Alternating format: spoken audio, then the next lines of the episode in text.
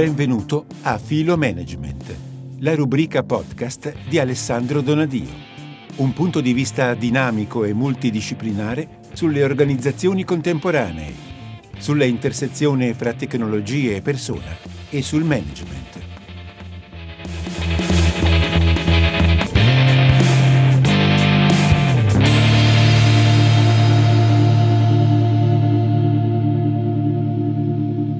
Alessandro. Buongiorno Alessandro. Buongiorno. In chiave di do, quale chiave mettiamo? Quella della porta? Beh, io sono un chitarrista, quindi la chiave di sol è, diciamo, la chiave più logica. Poi insomma, forse toglierei le chiavi. Le organizzazioni moderne, visto che andiamo a parlare di quelle, dovranno essere senza chiavi. Senza porte, forse. Senza frontiere. Ah, senza frontiere. Allora, hai messo sul piatto tre cose bellissime. Ora facciamo, mischiamo, ne peschiamo una. A me piace molto pensare alle organizzazioni.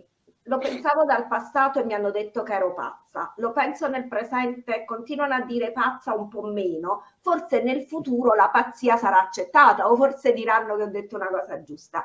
Io credo che le organizzazioni oggi, come sempre, forse non dovrebbero essere tanto verticistiche. Io sono personalmente contraria a tutti questi ruoli top manager, HR director, tutte queste cose qua. Io credo che nelle organizzazioni sia importante che ci siano i ruoli, perché ognuno deve sapere cosa fare, più che altro per l'organizzazione. Però verticismo, sta struttura, mi sembrano tante porte chiuse. Che ne pensi? Beh sì, lo sono concretamente, lo sono nei fatti.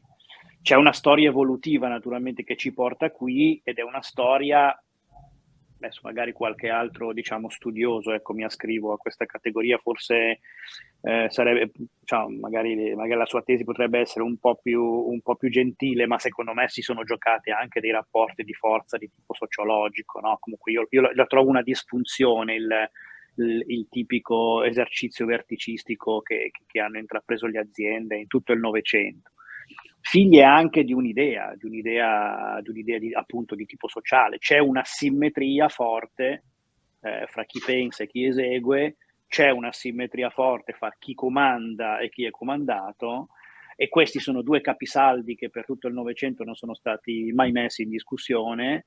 Poi dopo c'era l'organizzazione che doveva funzionare, e quella che normalmente funzionava invece tendenzialmente nel corso del tempo è stata vincente, si è resa vincente per il fatto che le persone si adoperano, scambiano, scambiano idee e risolvono problemi.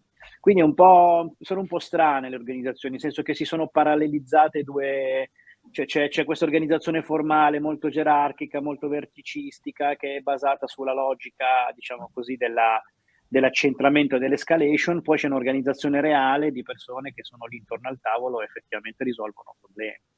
Forse oggi la prima è messa in discussione, perché comunque tendenzialmente anche nelle grandi organizzazioni le strutture verticistiche sono poi da pagare, sono costose, sono no?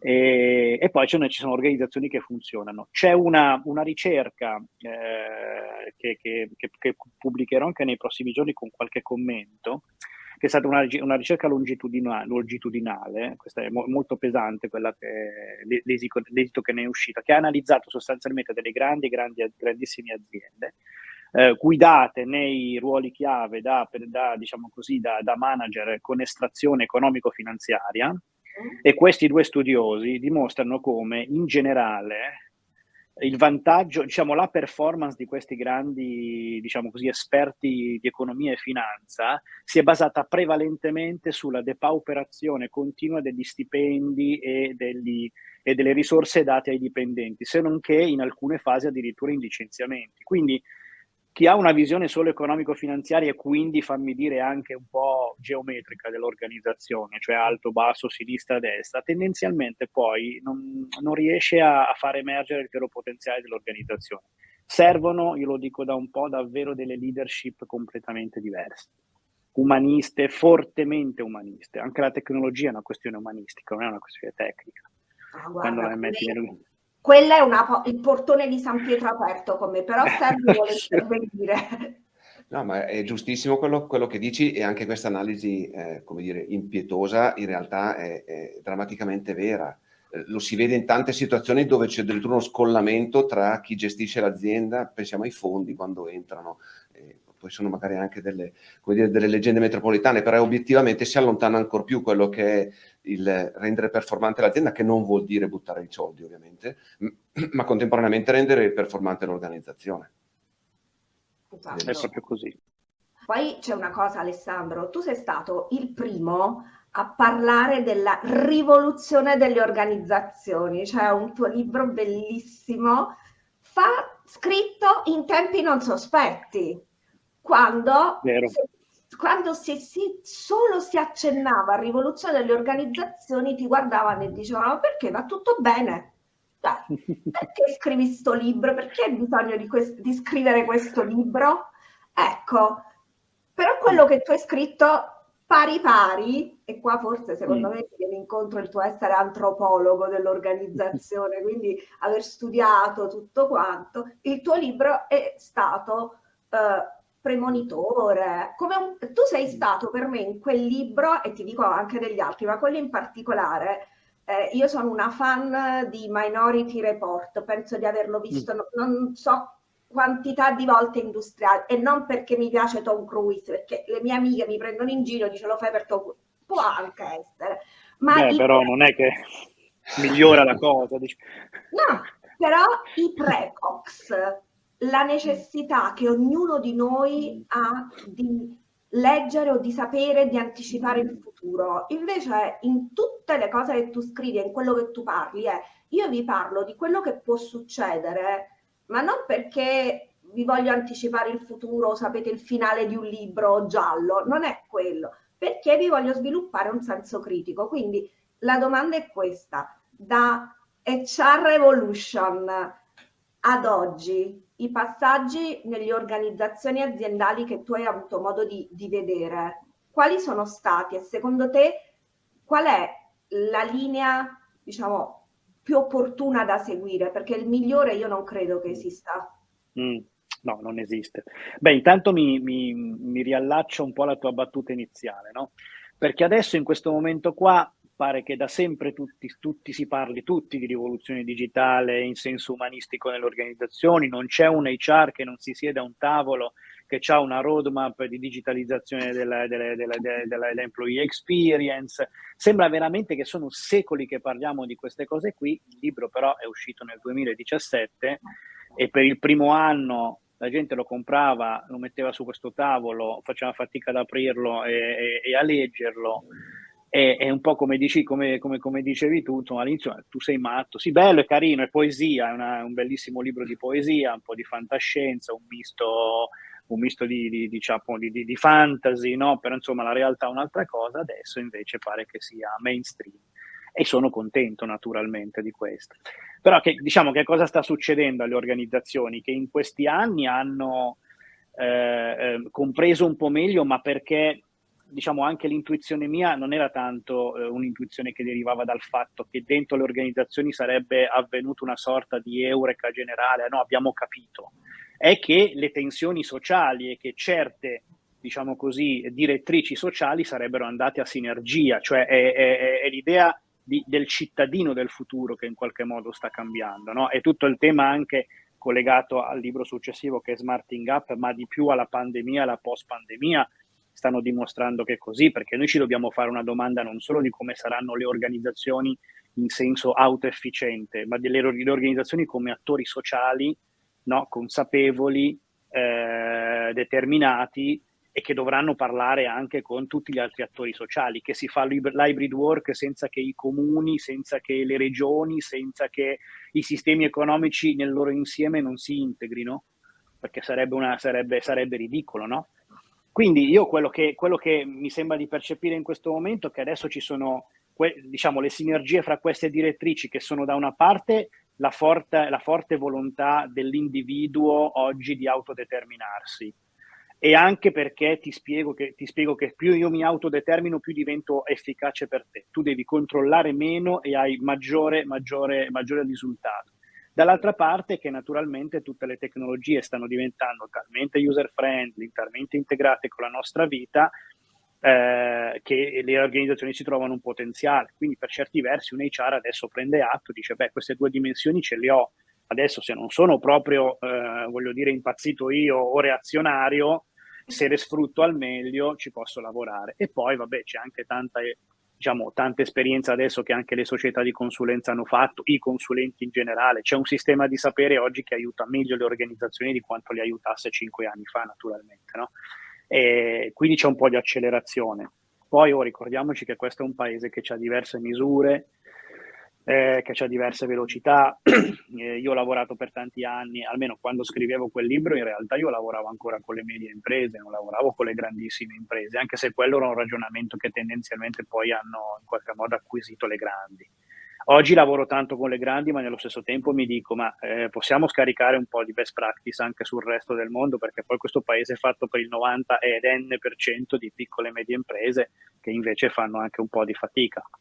Però ammetto che ci sono tanti laboratori sotto il cielo in questo momento qua, con la difficoltà anche, poi chiudo questo pensiero, con la difficoltà anche che quando hai messo sotto chiave una cosa, la digitalizzazione, poi è arrivata la pandemia, adesso stiamo pensando al post, e insomma poi questi sono anche giorni in cui ci dovremo domandare come entrare in tempi di scarsità di risorse, perché questo è un fatto, il prossimo decennio sarà un decennio importante anche da questo punto di vista qui, e mi fa dire per esempio che tutto il tema dell'hybrid sarà un tema da spingere tantissimo, perché non potremo stare tutti sulle strade a consumare costantemente risorse che non abbiamo.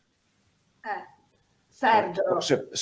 Allora, hai toccato un tasto che secondo me è assolutamente importante, venendo anche da quel mondo, che è quello della scalabilità verso il basso di tante belle teorie. Sono provocatori apposta perché poi sono belle, sono interessanti. Nel piccolo e più piccolo sei, più è difficile prendersi il tempo e anche le risorse per sperimentare i laboratori, come li chiamavi.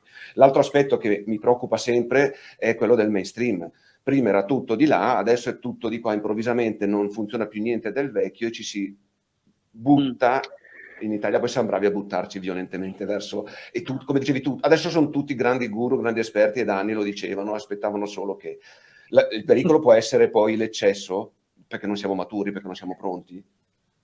Sì, no, ma questo è un pericolo costante. A parte il non essere maturi, ma diciamo proprio il fatto di bruciare anche le parole, che cominciamo ad non averne più, la leadership è bruciata, purpose si sta bruciando, digitalizzazione vuol dire che uno ha comprato uno smartphone come se uno ha fatto una smart city, sostenibile, apriti cielo cosa c'è insostenibile.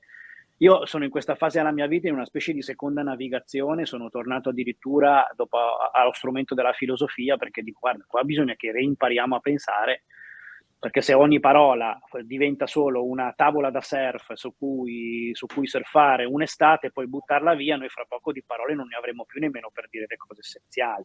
E a questo ci credo molto, anche a una leadership che farà tutela, non solo dentro l'organizzazione, ma poi un establishment proprio che farà tutela delle parole. E il pericolo naturalmente c'è che mentre butti via la parola poi butti via anche la risorsa, perché il segno, e il significato tendono ad andare insieme, no? Non è solo semiotica, è anche vita di tutti i giorni. Quindi digitalizzazione abbiamo finito, ma non è che siccome abbiamo comprato tutti qualche cosa di digitale abbiamo finito. La digitalizzazione è un cambiamento antropologico. E la sensibilità sulla sostenibilità, siamo alle porte di questa domanda qua, bisogna impegnarsi bene, non è solo decarbonizzare o prendere qualche certificazione, no? Per il tema di portare verso il basso è un tema fondamentale. Questo non è un paese, posto che qualcuno si ponga mai questo obiettivo, però io un po' me lo sento, non è un paese che può pensare che bastino i grandi 10 player, ancorché siano fondamentali, perché quando io ci lavoro, insomma, quando lavori con Poste Italiane stai lavorando con il primo datore di lavoro italiano, quindi non è che quello che fai là non ha nessun impatto, ha un impatto gigantesco su 140.000 dipendenti, su un indotto gigantesco, su un sistema, su un ecosistema economico importante. E però cosa c'è dentro quella filiale lì, c'è la media impresa a cui magari arriva la digitalizzazione ma non la capisce, non riesce ad agganciarsi a quel treno, perde una commessa, perde un appalto, perde un'occasione e si brucia. Là dentro magari ci sono dalle 10 alle 200 famiglie che invece potevano sfruttare un'occasione, invece no. Io qui che cosa vedo? Vedo una sinergia adesso sempre maggiore fra l'alto e il basso, e mi spiego. Le grandi aziende devono, perché hanno le spalle larghe, sperimentare e fare laboratori. Dopodiché non possono essere gelose di quello che hanno scoperto e trovato. Devono immediatamente essere, diciamo, maestri di sistema, raccontare che cosa hanno trovato. I consulenti che lavorano su qua con i consulenti che lavorano qua si devono parlare di più. Io capisco che il mercato della consulenza sia anche un mercato spesso complicato, spesso i consulenti delle grandi aziende sembrano più un po' degli aristocratici della consulenza, quelli sotto un po' degli artigiani, ma non ha molto importanza questo. Il tema è come davvero aiutiamo le aziende. Tutto il tema, per esempio, e anche qui cerco di fare una chiusa, mi dilungo un po', ma il tema mi appassiona. Su tutto il tema dell'Industry 4.0, l'Unione Europea e ancora quest'anno hanno rimesso soldi, cascano soldi a pioggia dall'Unione Europea che non scendono sotto le grandi aziende, le quali avrebbero già i soldi per loro per fare gli investimenti. Quindi, se ci pensiamo bene, quelle risorse economiche vanno realmente veicolate sulle piccole e sulle medie. Poi però né le istituzioni, ma neanche colpevolmente i consulenti sono bravi a accompagnare questi imprenditori per dire: guarda, a parte la teoria, abbiamo anche i soldi e a parte questo possiamo anche formare le persone perché ci sono i fondi interprofessionali, perché c'è Alessandro, il fondo nuove competenze. Scusami se ti interrompo, perché hai praticamente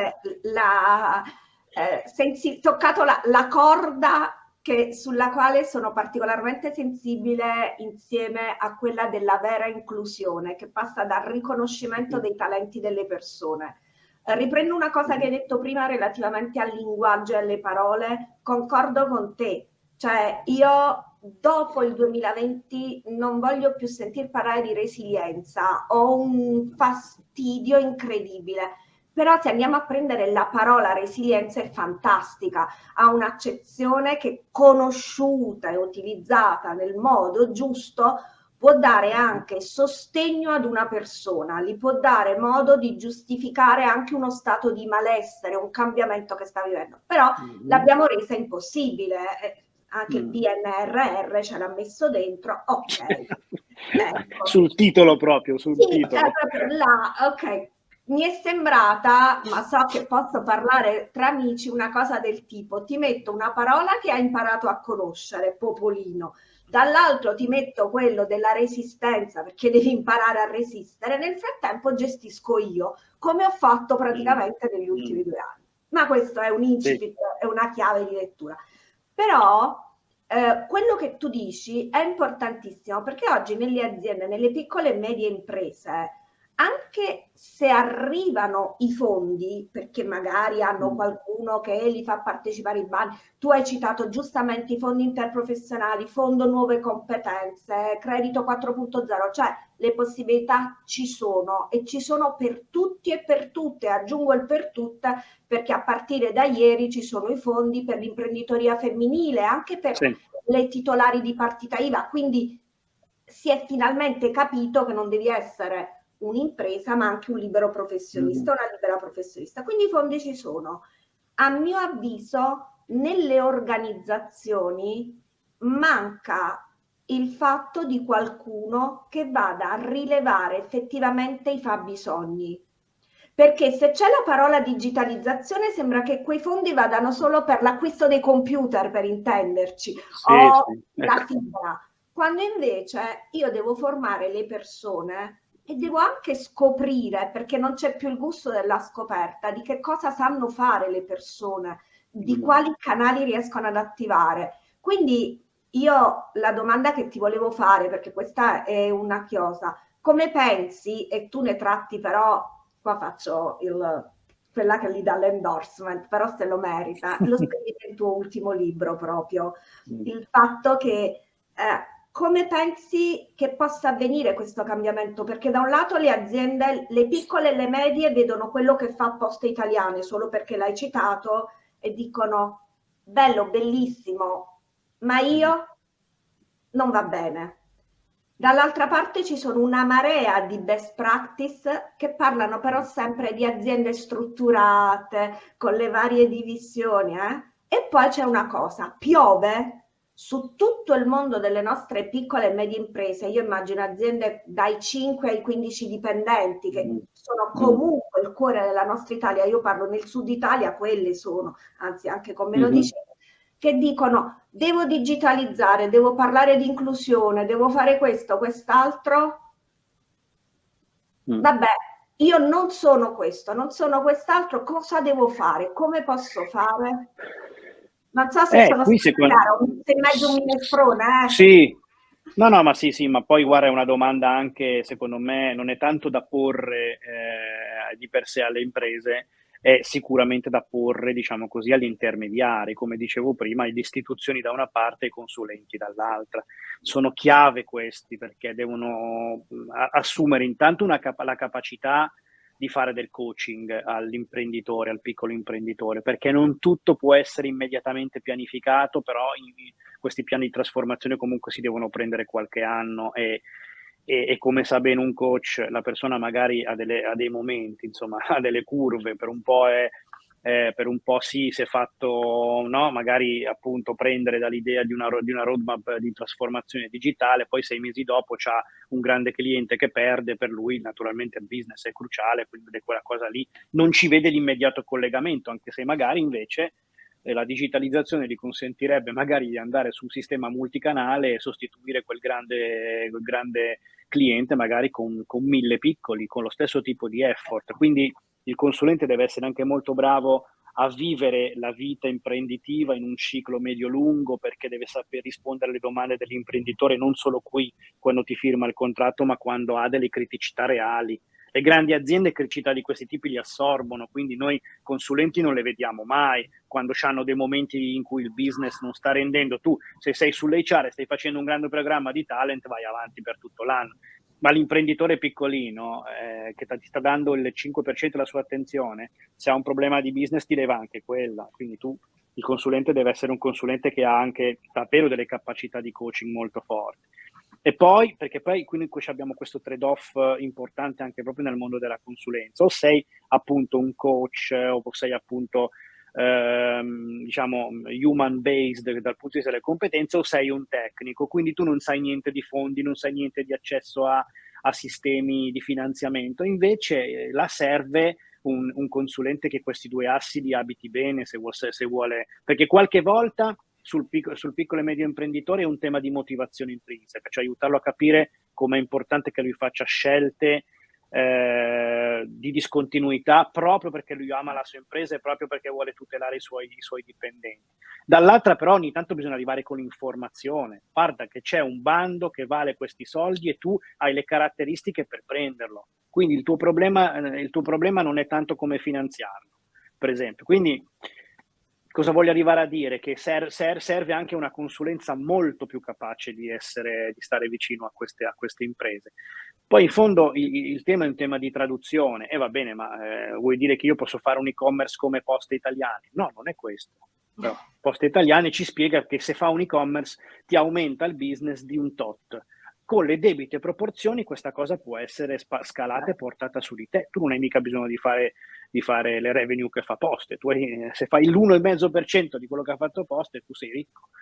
Capito? Allora è una questione di traduzione. Sono questi intermediari che devono diventare di più grande qualità. Poi avrei detto anche le istituzioni, però poi dopo noi siamo consulenti e lavoriamo nel nostro cono di potenza. Quando anche voi avete lavorato, se ci avete lavorato con le istituzioni, è veramente difficilissimo, anche quando trovi persone di buonissima e altissima volontà, lì è ancora più difficile spostare qualche cosa, no? Beh, ci sono corpi intermedi che potrebbero intervenire, le associazioni, sì, ma anche sindacali, se badassero appunto più alla sostanza.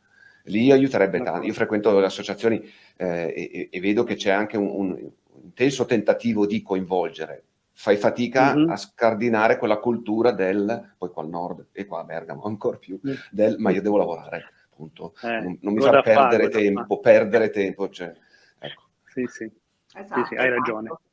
Allora, siamo arrivati quasi alla fine di questo appuntamento e quindi Alessandro, però ti voglio lasciare spazio per raccontarci qualcosa del tuo ultimo capolavoro. Nel frattempo riprendo quello che ha scritto una persona che ci sta ascoltando e vedendo su LinkedIn, dice che nelle pubbliche amministrazioni le dinamiche sono le stesse e le relazioni tra pubblico e privato nelle medie città è molto difficile. Su questo si potrebbe dedicare una puntata, anche perché da un lato si dice che le pubbliche amministrazioni devono imparare a vivere come se fossero delle aziende private, dall'altro lato però le dinamiche che sottendono alle pubbliche amministrazioni sono delle pubbliche amministrazioni, cioè anche le valutazioni delle performance, giusto per dire qualcosa che impatta su tutti e su tutte, sono due cose completamente diverse. E poi, dopo che ci dici due parole del tuo libro, ti leggo il complimento che hai avuto proprio da un altro ascoltatore che dice che sei un pensatore trasversale, e questo piace tanto. Grazie, beh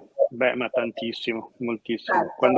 Quando arriva questo sono molto contento, è che io comunque faccio uno sforzo interdisciplinare molto, molto grande, nel senso che adesso mi collego anche al libro, io non riesco a leggere un fenomeno diciamo organizzativo guardando dentro l'organizzazione, basta, perché ci sono dei venti della storia, ci sono delle direttrici forti che poi implicano dei fenomeni, cioè tutta diciamo così, l'impatto tecnologico del Novecento si può attraversare e rendersi conto che ha tracciato un solco difficile da cui è difficile allontanarsi, ma forse non ne ha neanche senso, no?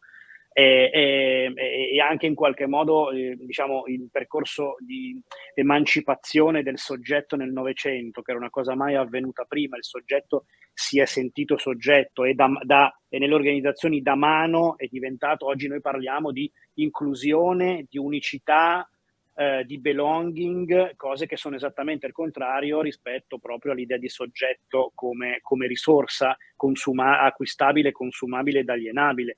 Questo non è più una cosa che si cambia, per questo che quando sento dire torniamo al normal, guardate che non c'è più nessun normal, perché poi con quello che è successo negli ultimi anni queste due direttrici hanno assunto un'accelerazione ancora più alta, perché per esempio anche dal punto di vista professionale ognuno di noi, è vero che noi consulenti ci eravamo più abituati, ma anche ogni singolo dipendente è diventato molto più freelance di se stesso, perché doveva autopianificarsi, organizzare un sistema di risorse, e le tecnologie sono diventate talmente pervasive che non se ne parla più, chi non c'ha Teams o Zoom, ma pure mia madre, quindi figuriamoci, lo fa solo per disturbare me 3 volte al giorno. Amorevolmente. Però quindi se io non riesco poi a dire come saranno le organizzazioni, per dire come saranno le organizzazioni devo guardare fuori, perché fuori ci sono dei movimenti e dei sommovimenti, le Great Resignation, il movimento YOLO, vogliamo parlarne, che generazione sta avvenendo? Cioè, arriva una generazione che per l'amor di Dio ci avrà anche dietro mamma e papà, no? Però una generazione che ci dice io se tu non sei sostenibile, se tu non dichiari la tua purpose e i tuoi valori, io non è che vengo a lavorare e poi vedo che cosa c'è, io semplicemente da te non ci lavoro. Ho amici e in qualche caso qualche collega, dice, sai Ale, mi licenzio, dico, dove vai? No, io intanto mi licenzio, non ne posso più, non mi ci riconosco, non mi riconosco in quel posto lì, non è il posto per me, non mi parla, non sono allineato coi valori, parliamo di performance mentre c'è un mondo che va a scatafascio. Questa è una direttrice che avrà impatti su che cosa? Employer branding, formazione interna, sistemi, su tutto. Allora, insomma, quindi era per dire che il complimento è stragradito. 2 parole sul libro. Sì. Il libro questo libro qua è solo, anche questo è un po', diciamo così, un terzo step rispetto a HR Evolution e Smarting Up. Alla fine è una specie, diciamo, è davvero un lavoro molto più quasi paleoantropologico, cioè ho scavato per dire, ma se tu alle organizzazioni li togli l'ufficio, li togli la tecnologia, li togli tutti i sostrati, no? Che cosa rimane? E ho capito che ne rimangono fondamentalmente 2 cose. Una è che devono il numero ottimo per un'organizzazione, il numero minimo è 2. Per fare un'organizzazione, perché 1 non è un'organizzazione, ma 2 che entrano in relazione fra di loro è un'organizzazione. E la seconda cosa è che c'è un'organizzazione quando ci sono delle persone che costantemente apprendono qualcosa mentre fanno, no? E poi anche pensano ma imparano anche all'esterno e poi traducono mentre fanno. Allora sulla base di questo poi pian pianino ho riespanso l'organizzazione, ho detto ma se hai queste due cose ce li hai perché in natura ce li hai, perché sono quasi delle dotazioni di tipo proprio antropologico, ogni essere umano ce l'ha, no? Tutti noi ci sviluppiamo perché impariamo, è una caratteristica evolutiva, no? Allora se poi ci metti anche un contesto organizzativo, magari Figital, ci metti anche il potenziale delle piattaforme, ci metti la rete, ma effettivamente la tua organizzazione poi resta in piedi, vive, si sviluppa se tu ti concentri tanto su questa cosa dell'apprendimento e diventi antifragile, nel senso che a un certo punto potrebbe anche non importare qual è il prodotto o il servizio che tu fai, perché sarai in grado anche in qualche modo di trasformarti nel tempo. E poi ci sono un po' di interviste di persone che stanno provando a fare, come sempre succede, uno spicchio di learning organization negli ambienti e nei mondi in cui sono. Sergio, ci dobbiamo creare un altro appuntamento con Alessandro, che dici? Sì, perché non basta mai, però hai detto tre parole, relazioni, imparare, e poi hai usato Figital, scusa se faccio una piccola, ma noi nel 2013 abbiamo infilato Figital nella nostra, proprio nome della nostra società, altro che pazzi, ci guardavano e dice quella roba non resisterà nel tempo. Ma che invece, cos'è questa cosa? Ma siete matti? Guarda, questo è bellissimo.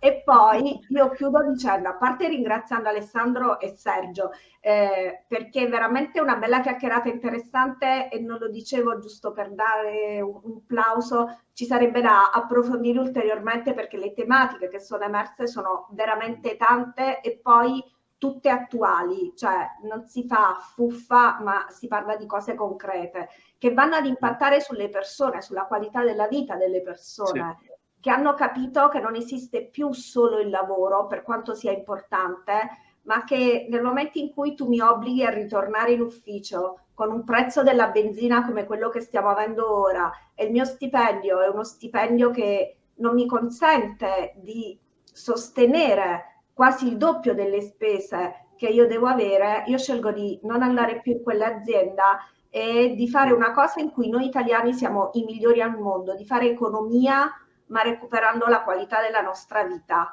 E questo secondo me è una tematica che ognuno di noi dovrebbe riflettere maggiormente.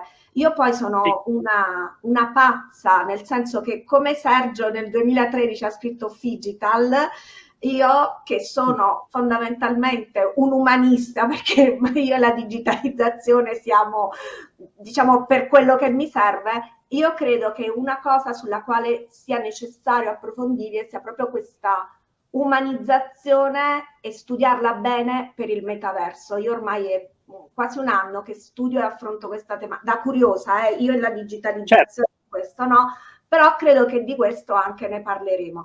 Allora, volentieri. Grazie Alessandro, grazie Sergio, grazie Marcella, bellissimo, grazie a voi. E con chiunque mi segue ci vediamo la settimana prossima, venerdì prossimo, nuovo ospite, sempre qui su Switch Up. Ciao! Buona giornata! Ciao ciao!